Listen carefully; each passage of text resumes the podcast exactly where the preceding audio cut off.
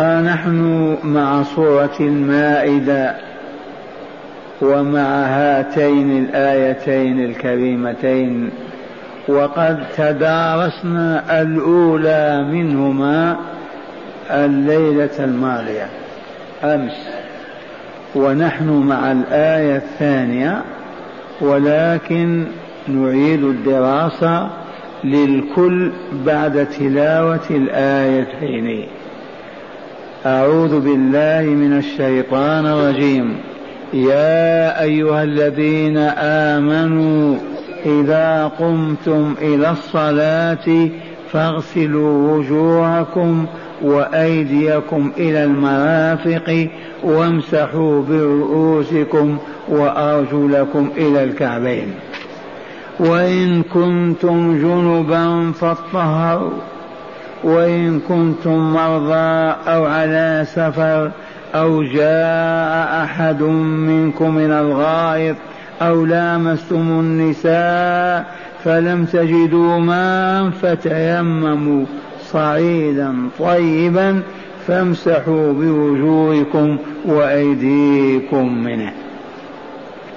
ما يريد الله ما يريد الله ليجعل عليكم من حرج ولكن يريد ليطهركم ويتم نعمته عليكم لعلكم تشكرون.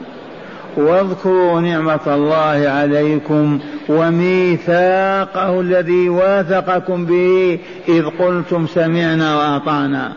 واتقوا الله إن الله عليم بذات الصدور. مرة ثانية. يا أيها الذين آمنوا إذا قمتم إلى الصلاة فاغسلوا وجوهكم وأيديكم إلى المرافق وامسحوا برؤوسكم وأرجلكم إلى الكعبين. وإن كنتم جنبا فاطهروا. وإن كنتم مرضى أو على سفر أو جاء أحد منكم من الغائط أو لامستم النساء فلم تجدوا ماء فتيمموا صعيدا طيبا فامسحوا بوجوهكم وأيديكم منه. ثم قال تعالى ما يريد الله ليجعل عليكم من حرج. ولكن يريد ليطهركم وليتم نعمته عليكم لعلكم تشكرون. واذكروا نعمة الله عليكم وميثاقه الذي واثقكم به. إذ قلتم سمعنا وأطعنا. واتقوا الله إن الله عليم بذات الصدور. إذا عرفنا بالأمس كيف نتوضأ وكيف نغتسل؟ استجابة منا لأمر ربنا تعالى في قوله يا أيها الذين آمنوا إذا قمتم إلى الصلاة فاغسلوا وجوهكم وأيديكم إلى المرافق وامسحوا برؤوسكم وأرجلكم إلى الكعبين. هذا الوضوء. وإن كنتم جنبا فاطهروا. وعرفنا أبناءنا كيف يتطهرون. ولا بأس أن نعيد بيان ذلك. التطهر من الاغتسال. وقوله وإن كنتم جنبا تذكرون من هو الجنب؟ من هي الجنب؟ من هم الجنب؟ من هن الجنب؟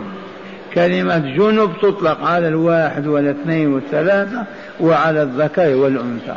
والجنب من قامت به الجنابة. وسببها إما التقاء الختانين أي موضع ختان الذكر وختان الأنثى بمعنى إذا أخذ أولج الذكر الرجل ذكر في فرج امرأته ولو لم ينزل ولم يمن وجب الغسل. والأمر الثاني هو أن يفرز المني بلذة في يوم أو يقظة في نوم أو يقظة نظر إلى امرأته مسها انتعش ذكره وانتصب فأمنى وجب الغسل نام فرأى نفسه أنه يأتي امرأته أو غير ذلك فتدفق ماؤه وجب الغسل الجنابة بشيئين بالتقاء الختانين أو بإفراز المني. المني ماء أبيض ثخين دافق شبيه بلقاح النخل بذكر النخل. عرفتم من هو الجنوب؟ هو الذي يولج رأس ذكره في فرج امرأته وإن كان ذكر غير منتصب ولا لذ له. فضلا عن أن يمني بمجرد ما يحصل دخول رأس الذكر في الفرج وجب الغسل. وذلك لقول الرسول صلى الله عليه وسلم إذا التقى الختانان فقد وجب الغسل. إذا التقى الختانان فقد وجب الغسل. الختانان تثنية ختان وإلا لا؟ وهل المرأة إذا تختن نعم ختان المرأة مكرم لها لكن ليس بسنة. واجبة كختان الذكور. ويقال فيه انخفاض وأهل الطب يعرفون هذا إذا وإن كنتم جنبا ماذا تفعلون؟ نطهر. كيف نتطهر نغتسل غسل الجنابة. فهو كما علمتم يأتي أحدنا إلى الماء فيغسل كفيه ثلاث مرات ناويا.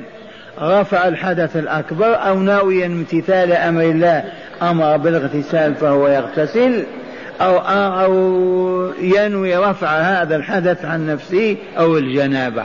لا بد وأن يحدث نفسه بهذا. ثم يتوضأ وضوءه للصلاة كأنه بين الناس.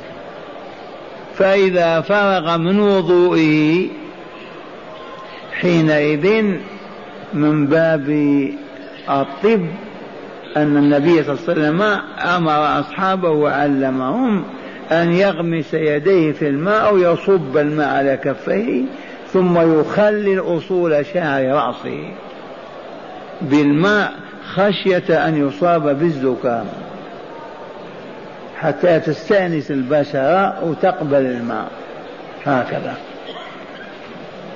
بعد ذلك يغرف غرفة بكفيه معا ويضع على يمين رأسه ويغسل رأسه كله بأذنيه. يأخذ الثاني على الشق الأيسر ويغسل بها عامة رأسه وأذنيه. ويأخذ الثالثة فيضع على وسط رأسه ويغسل بها كل رأسه وأذنيه والأذنان يغسلهما ظاهرا وباطنا. وإذا ما اكتفى بالماء ذاك يزيد ما خاص لأذنيه لا بد وأن يغسلهما من ظاهرهما وباطنهما. الآن يفرغ الماء عن شقه الأيمن. من رقبته إلى قدمه هكذا. فإذا فرغ من الشق الأيمن يأتي إلى الشق الأيسر. ظاهرا وباطنا من الظهر والبطن إلى كعبه. ويتعهد مغابن الماء كتحت الإبطين والرفغين والسرة وأي مكان يخفى الماء عنه ما يدخل يتعاهد ليطمئن. وأما اللحية فإنه يخللها كما يخلل شعر رأسه لا بد من هذا. فقط عفي عن المؤمنة إذا كان شعرها مفتولا وممزوج بخيوط أحيانا ليس عليه أن تحله. تجمع شعرها على رأسها وتصب الماء وتغسله. إن شاءت. هذا هو الغسل. ملحوظة. إذا أنت تغتسل وفسوت أو ضربت ماذا تصنع؟ كمل غسلك. لما تفرغ منه توضأ. بعدما تلبس ثيابك أو أو قبل ذلك. وأخرى أنت تغتسل فمسست بكفك ذكرك. لا بظاهر الكف بالباطن. حينئذ انتقض وضوءك. إذا فرغت من غسلك توضأ. كالذي فسع ضرب لأن الرسول صلى الله عليه وسلم يقول من أفضى منكم بيده إلى فرجه فليتوضأ. أما إذا مسست فرجك بظاهر الكف ليس عليك وضوء وأنت في وعليك ثياب فلا ينتقض الوضوء. لأن الغريزة الجنسية الكف هو اللمس هو الذي يلمس به. أما ظاهر الكف ما يضر. وإن كنتم مرضى أو على سفر المريض ذاك الذي ما يقوى على أن يقوم ويغتسل. ذاك الذي به جراحات يخشى إذا انبلت مرض وتعب. ذاك الذي ما يقدر على أن يستعمل الماء. والمرض له صور. عجز قام به لا يستطيع أن يغتسل أو يتوضأ. انتبهنا؟ أو على سفر. في الغالب أن المسافر يفقد الماء. أيام كنا نسافر على الإبل والبغال والحمير في أوروبا وفي الحجاز. كان الماء في الغالب يفقده المسافر. تبهتم فلهذا أذن الله عز وجل للمسافر أن يتيمم. لكن بينت السنة إذا لم يجد ماء. أو وجد ماء ولكن لا يكفيه لسفره لشربه ولطبخه في الغالب في السفر الزمن الأول أن المسافر يحتاج إلى الماء ويفقده. عنده قليل ماء يتوضأ به ويموت بالعطش. ما هو معقول. فإن توفر الماء يجب أن يتوضأ ويغتسل. وإن كنتم مرضى أو على سفر والسفر معروف الذي تقصر فيه الصلاة 48 كيلو متر فما فوق إلى آلاف. أو جاء أحد منكم من الغائط. أو جاء أحد منكم من الغائط. الغائط ما هو؟ أصله المكان المنخفض الغوط وعادة الإنسان إذا أراد أن يقضي حاجته يأتي إلى مكان منخفض ليستتر عن عيون الناس. ما يأتي على جبل وإلا فوقه ويكشف عوراته. لا بد وأن يأتي إلى مكان منخفض يقال له الغوط والغاية فهذا المكان إذا جاء أحدنا منه يعني خرأ أو بال. لكن كلام الله. أعلى ما يمكن أن تتصور. ما قال الخور كما نقول ولا البول ولا ولا. نحن نقول التفسير فقط وإلا ما نقول هذا. الله الله. كان نساء نبينا صلى الله عليه وسلم ونساء المؤمنين يتغوطن في الأربع وعشرين ساعة فقط مرة واحدة. ويخرجن إلى مكان منخفض وراء البقيع. ما عندهم مراحيض ولا مياه ولا وأنتم كيف حالكم؟ من منكم إذا توضأ ذكر هذا وقال الحمد لله. أو دخل مرحاض بالرخام والبلاط والكراسي لما يخرج يقول الحمد لله. إذا فمن بال أو تغوط خرأ أو بال وجب الوضوء وإلا لا والذي يفسو أو يغرق وجب الغسل ولا لا الوضوء. الفساء ريح منتن بلا صوت والضراط ريح منتن بصوت. وأهل الحياة يستحون أن يضرطوا بين إخوانهم والأمة الهابطة يتبجحون بالضراط لأنهم لا إيمان ولا حياة أبدا. إذا عندي لطيفة نفعني الله بها تأخذوها وإلا نجحد أحسن خلوها لي أنا بس. نخشى تتصرفون فيها بغير حكمة. هذه التي نفعنا الله بها نحن الذين عندنا مرض في القولون والمائدة. أنت في الصلاة تشعر أن النفساء خرج وخاصة الشيطان ذي مهمته. ينفخ في دبرك ليفسد عليك عبادتك. فقال الحبيب صلى الله عليه وسلم إذا لم تشم ريحا ولم تسمع صوتا فلا تخرج من صلاتك فإن الشيطان ينفخ في مقعدك ليفتنك. عرفتم هذه؟ إذا لم تجد ريح كريه ولم إذا لم تسمع صوتا ولم تشم رائحة وإنما تشعر بحركة في دبرك فتلك نفخة العدو ليفتنك. فلا تخرج من صلاتك. فهمتم هذه اللطيفة؟ والذي عافاه الله ما عنده مرض هنيئا له. إذا قال تعالى أو جاء أحد منكم من الغائط رجل أو امرأة أو لامستم النساء أو لامستم النساء.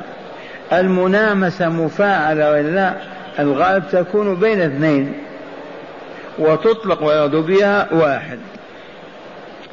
عبد الله بن عباس رضي الله عنه إذا أراد أن يفسر هذه الآية ويسألونه يدخل أصبعيه في أذنيه حتى ما يسمع ويقول إنها نستحي أن نقولها. يقول أو لامستم النساء بمعنى جامعتهن. نكحتمهن ما هو اللمس باليد. لما يدخل اصبعه حتى ما يذكر والملامسة تكون باثنين هذا هو الجماع. انتبهتم؟ يبقى مس المرأة بيده. إذا قصد أن يتلذذ بمسها ولمسها بهذه النية انتقض وضوءه. ثانيا إذا لم يقصد أن يتلذذ بامرأته إذا مسها ولكن لما وضع يده انتعش باطنه ووجد لذة انتقض وضوءه. ثبتم فإن لم يقصد ولم يجد ما ينتقض وضوءه أما إذا قصد أن يتلذذ انتهى وضوءه ولو ما وجد لذة.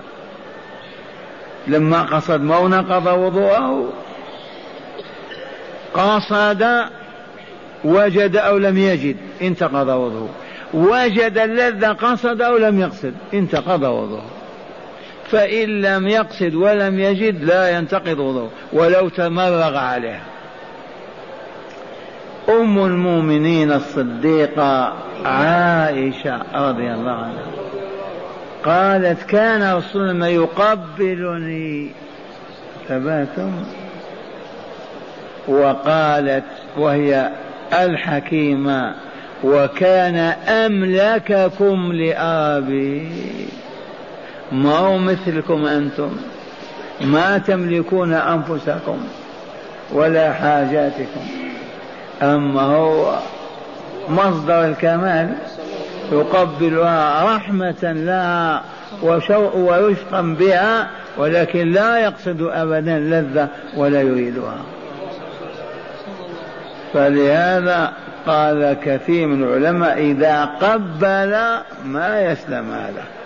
إلا إذا جاء من سفر قبل مريض أو كذا لا بأس. المهم القاعدة الأولى التي وضع أهل العلم ممتازة إن قصد اللذة باللمس أو التقبيل ولو لم يجد انتقض وضوءه ما قصد ولكن لما لمس أو قبل وجد انتقض وضوءه ما قصد ولا وجد فلا انتقاض. قبل أو لامس أو مس. ممكن تحفظون هذه.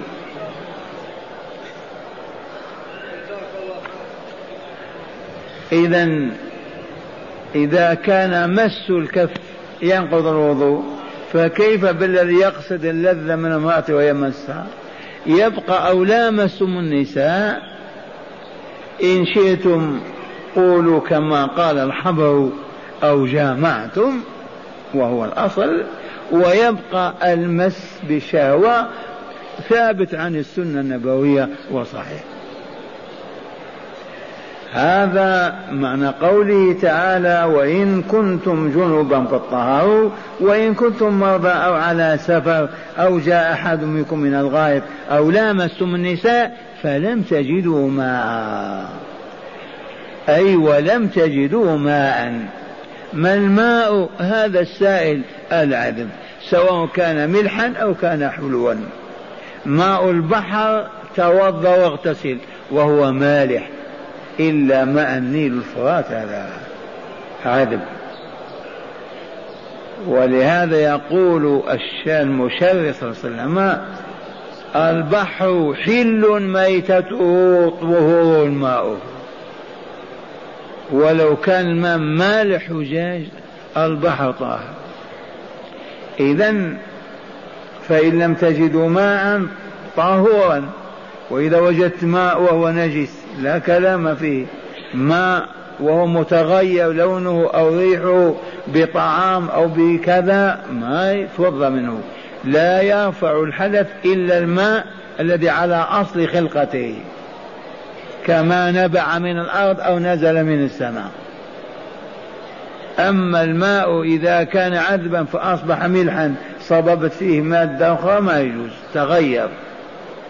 الماء الطهور والباقي على أصل خلقته.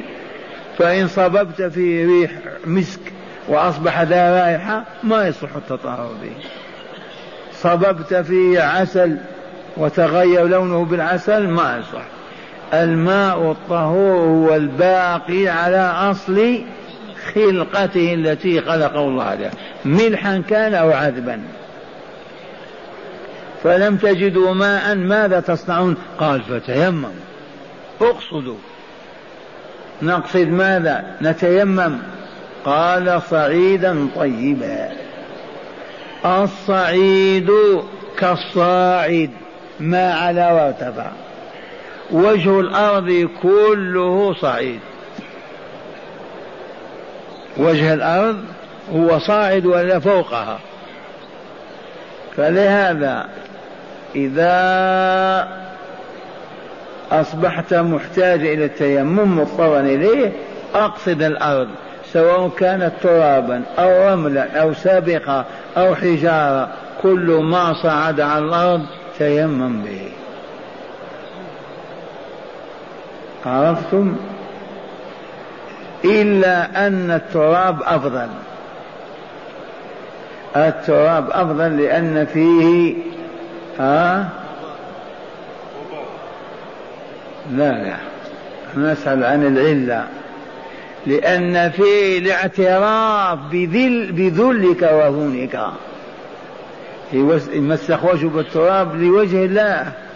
ثبات ولا أما حجر صم ما فيها شيء ما أصابه لا هون ولا دون.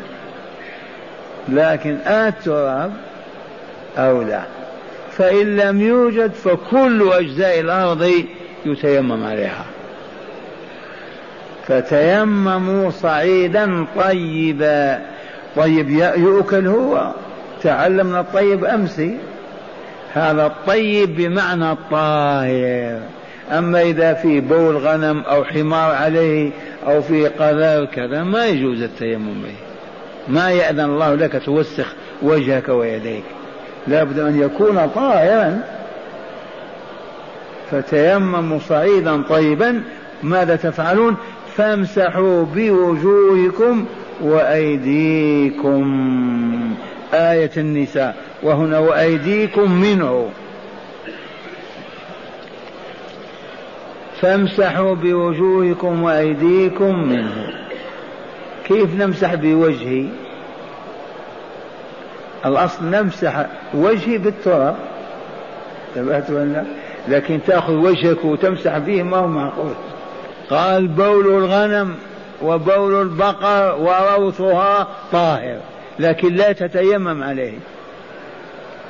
إذا نقول فامسحوا بوجوهكم. لا تفهم أنك تأخذ وجهك وتمسح به التراب. ما هو معقول هذا؟ إذا معناه امسح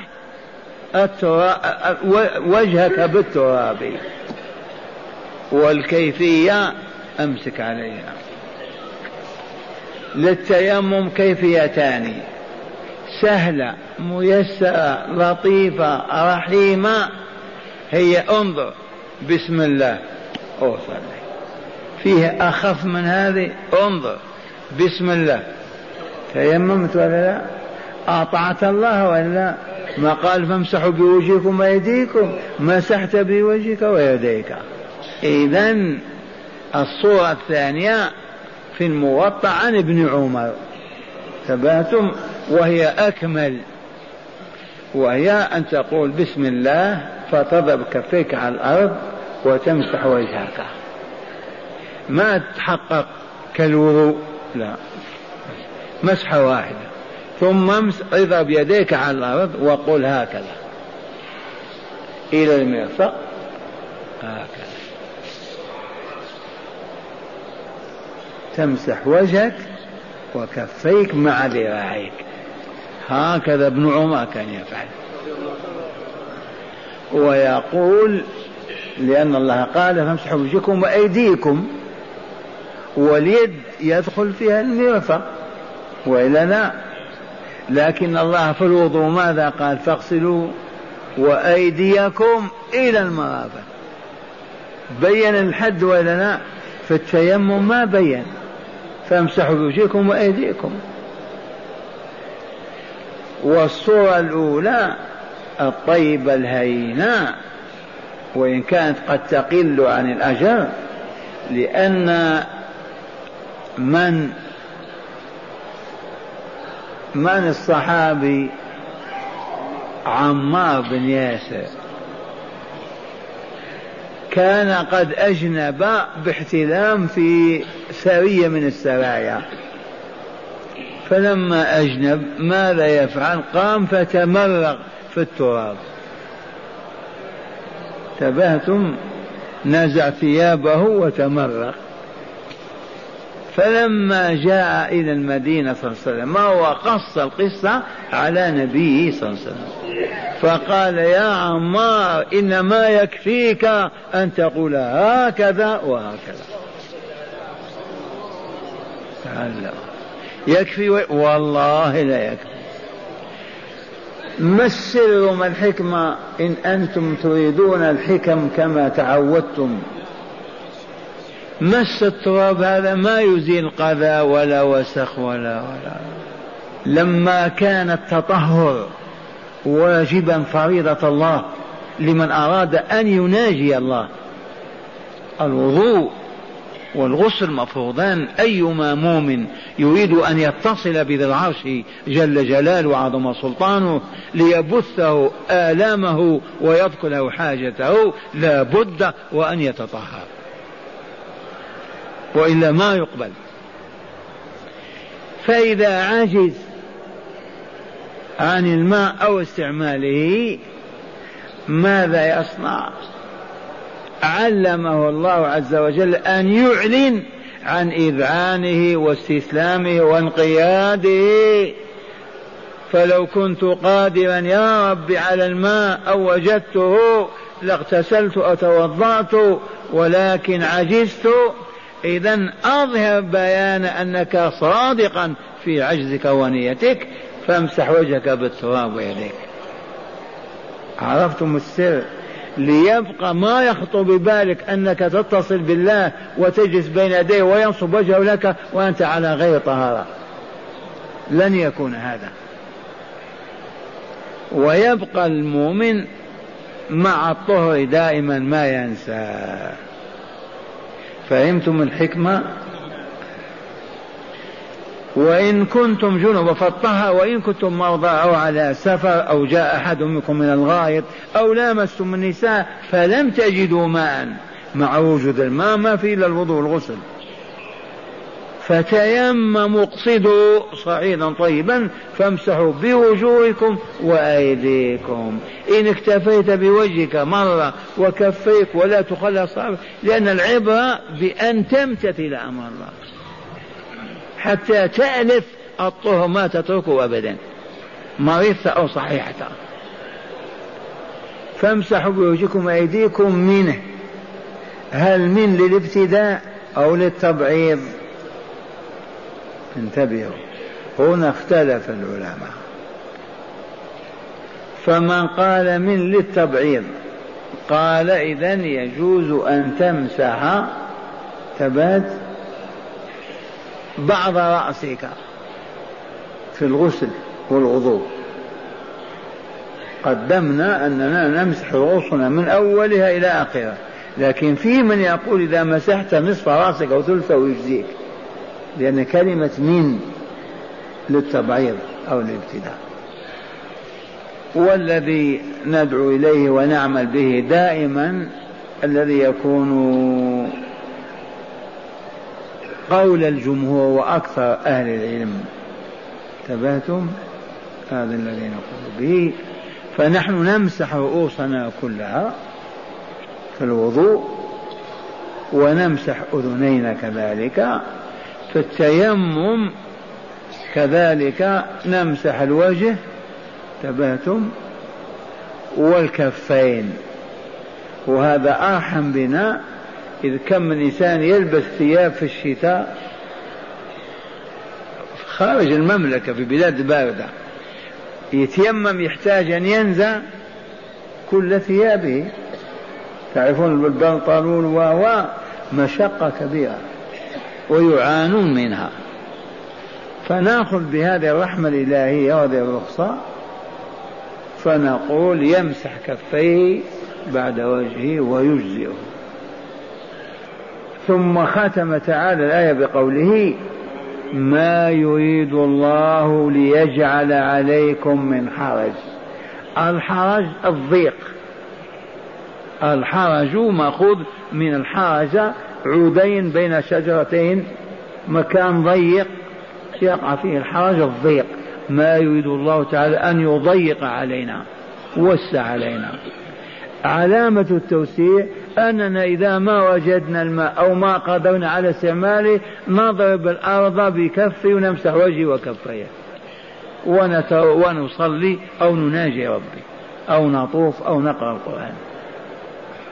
ما ما يريد الله أن يجعل عليكم من حرج. أي حرج؟ والدليل على هذا هو أنه أذن لك أيها الجنب الذي يجب أن تغتسل ما وجدت الماء كيف تعمل؟ اضرب الأرض بكفيك وامسح وجهك وكفيك. رفع الحرج وإلا لا؟ مريض ما يستطيع أن يستعمل الماء ولو كان بين يديه. ما جراحات أتعاب ماذا يصنع؟ يضرب الأرض بوجهه بكفيه ويمسح وجهه وكفيه. إذا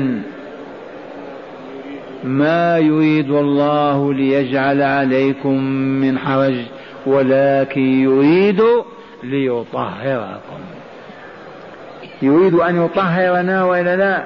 لأنه يحب التوابين ويحب المتطهرين.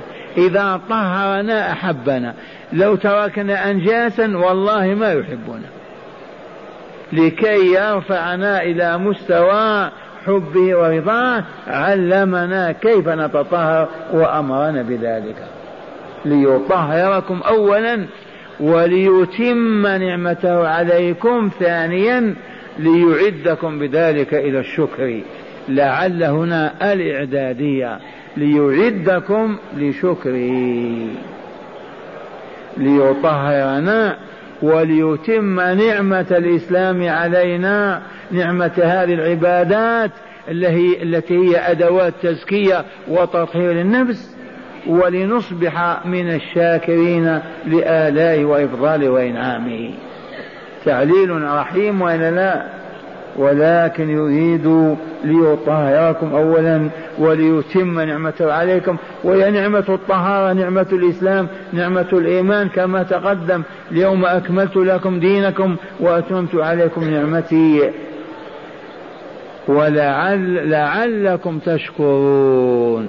نشكر من؟ المنعم. الله جل جلاله وعظم سلطانه. هل تعرفون الشكر بما يكون وكيف يكون؟ الشكر أساسا إظهار النعمة. دابة شكور كلما أكلت ظهر السمن فيها. وأخرى كفور تاكل تاكل ما يظهر عليها شيء. اذا الشكر إظهار النعمة. وهو اولا بالاعتراف بالقلب بالنعمة لله. ما كانت أو طعاما أو عافية أو اولا تعترف في قلبك بالنعمة وأنها لله. ثانيا أن تحمد الله تعالى عليه بكلمة الحمد لله. ثالثا أن تصرفها فيما يحب أن تصرف به. إذا كانت مال تنفقه حيث يريد الله أن تنفقه. إذا كانت صحة بدنية تنفقها حيث يريد الله أن تنفقها الجهاد العبادة والعمل الصالح. وإذا كانت جاها وحمدت الله تعالى هذه النعمة أعن إخوانك المحتاجين إلى جاهك واقض حاجاتهم. إذا كانت علما إذا علمه وبينه للناس. تكون من الشاكرين. الشكر إظهار النعمة ويبتدي بالقلب بالاعتراف الباطني ثم بحمد الله باللسان. ثم صرف النعمة فيما يحب تعالى أن تصرف به. لعلكم قلت لك إنها لعل الإعداد أي ليعدكم بذلك إلى شكره. علمنا كيف نعبده من أجل أن نصبح شاكرين. لعلكم تشكرون. عرفت؟ هيأنا لأن نشكره. علمنا كيف نتوضأ ونغتسل وكيف نتيمم ونرفع الأحداث حتى نشكره بالطاعة. لنصبح شاكرين لله. الذي ما يتوضأ شكر الله الذي ما يغتسل شاكر والذي ما يصلي ولا يذكر. كافر ما هو بشاكر. لعلكم تشكرون. وأخيرا يقول تعالى واذكروا نعمة الله عليكم اولا وميثاقه الذي واثقكم به. واذكروا نعمة الله عليكم. أي نعمة خلقنا؟ نعمة إمدادنا؟ نعمة هدايتنا؟ أول شيء نحن مخلوقون. من خلقنا؟ اشكروا على نعمة الخلق والإيجاد. نعمة الإمداد من أمدنا بالطعام والشراب والهواء؟ الذي نتنفس فيه الغذاء والهواء عنصر البقاء والحياة. من صاحب هذا الإكسجين؟ الدولة اللي صبته. إذا وهذا الماء والطعام من خالقه؟ ما الله. إذا فنشكر الله على نعمة الإيجاد والإمداد. أوجدنا بفضله وأمدنا بما يبقي علينا حياتنا إلى نهايتها. إذا فليشكر الله عز وجل. الآية واذكروا نعمة الله عليكم في الخلق والإيجاد وإلا واذكروا نعمة الله عليكم في الإيمان والإسلام والإحسان. غيركم كفر فجر فساق يأكل بعضهم بعضا. وأنتم أنعم الله عليكم بهذه النعمة. التي امتنها أمس اليوم أكملت عليكم لكم دينكم وأتممت عليكم نعمتي. فالوضوء والتيمم والعبادة مظاهر الشكر لله عز وجل. والذي ما يعبد الله والله ما شكر ولا يعتبر من الشاكرين. واشكروا نعمة الله عليكم. وميثاقه الذي واثقكم به. ما هذا الميثاق الذي واثقنا الله وربطنا به؟ تعرفونه؟ هو لما قلت أشهد أن لا إله إلا الله وأشهد أن محمد رسول الله قد بايعت الله. وأصبحت واثقا والله منك واثقا. هذا هو الميثاق. وهو أن تعبد الله تعالى وحده بما شرع لك أن تعبده به ولا تشرك أبدا أحدا في عبادته. اذكر هذا الميثاق. فمن أشرك نقض الميثاق. من ترك الصلاة والعبادة ترك الميثاق ونقضه. وميثاقه الذي واثقكم بمتى؟ إذ قلتم سمعنا وأطعنا. من هو الذي قال سمعنا وأطعنا؟ كل من قال أشهد أن لا إله إلا الله وأن محمد رسول قال سمعت وأطعت. وقام اغتسل وصلى. واذكروا نعمة الله عليكم بشكره. وبالثناء عليه وبامتثال أمره وبطاعته وبحمده. وميثاقه الذي واثقكم به لما دخلتم في الإسلام. كيف دخلنا؟ بلا إله إلا الله محمد رسول الله. اذا أقول واسمعوا. الذي شهد أن لا إله إلا الله وأن محمد رسول الله قد عاهد الله على الاستمرار في هذا الدين. على عبادة الله بما شرع فيه وبين وعليه ألا يشرك في عبادة الله كائنا من كان. لا ملك ولا نبي ولا رسول ولا ولي ولا كائن من الكائنات. لأنه يقول أنا أشهد على علم أنه لا يوجد إله إلا الله. فكيف يخون إذن ويوجد له من يعبده مع الله؟ ولو بكلمة ثانيا أن لا يرضى بأن يعبد مع الله غيره. أبدا. لأنك أقررت بأنه لا يستحق العبادة إلا الله. وها أنت تعبده وحده. كيف ترضى بعبادة غيره لفلان وفلان؟ فلهذا لا نرضى بالشرك والكفر أبدا. ويوم ما نقدر على نقل هذه الأنوار ننقلها إلى الأبيض والأسود كما فعلها أصحاب الرسول وأحفادهم. ما نرضى أن تبقى دولة وإلا أمة لا تعبد الله عز وجل وإلا رضينا بالكفر. ما نرضى أبدا. واذكروا نعمة الله عليكم وميثاقه الذي واثقكم به متى؟ إذ قلتم سمعنا وأطعنا واتقوا الله. هذا الأمر الأخير واتقوا الله. كيف نتقيك يا رب وأنت الجبار؟ ونحن ما نحن حتى نتقيك. الجواب تتقون بطاعتي. من أذعن لأمر ونهي وانقاد أطاع. اتقى عذابي. أما الذي لا يعبدني ولا يطيعني يتقيه بماذا يتقي ربه؟ بالجبال والصخور والجيوش. ما ذنبه؟ الخليقة كلها في قبضة الجبار. إذا لا يتقى الله بالأسوار ولا الحصون ولا الجيوش ولا الحيل أبدا وإنما يتقى فقط بالإسلام له والإذعان. أذعن لربك. إذا قال قل قل وإذا قال اسكت اسكت. بهذا فقط يتقى الله عز وجل أي بطاعته وطاعة رسوله صلى الله عليه وسلم. وأخيرا إن الله عليم بذات الصدور. هذه من يطيقها؟ كل ما يجول في خاطرك وتتحدث به في نفسك الله عليم به كالظاهر. فكيف إذا تستطيع أن تخونه في الوضوء أو التيمم أو في العبادة وهو يعلم ذات صدرك؟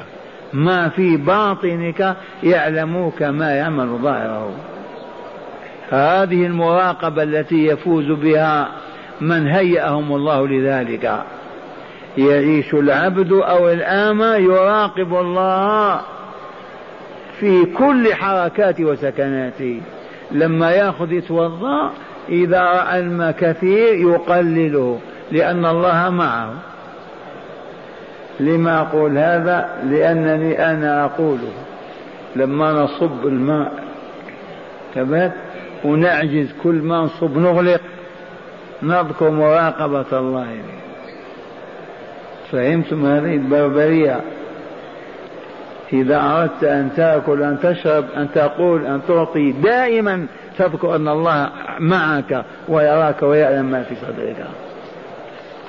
وهذه جاءت في الآية العظيمة سلم الوصول للكمال اتل ما أوحي إليك من الكتاب أولا وأقم الصلاة ثانيا ولذكر الله أكبر ثالثا والله يعلم ما تصنعون الرابعة. هذا سلم الوصول إلى الكمال. أولا قراءة القرآن الليل والنهار. ثانيا إقام الصلاة كما جاء وبينها رسول الله ثالثا ذكر الله في كل الأحايين إلا إذا جلست على المرحاض تتغوط.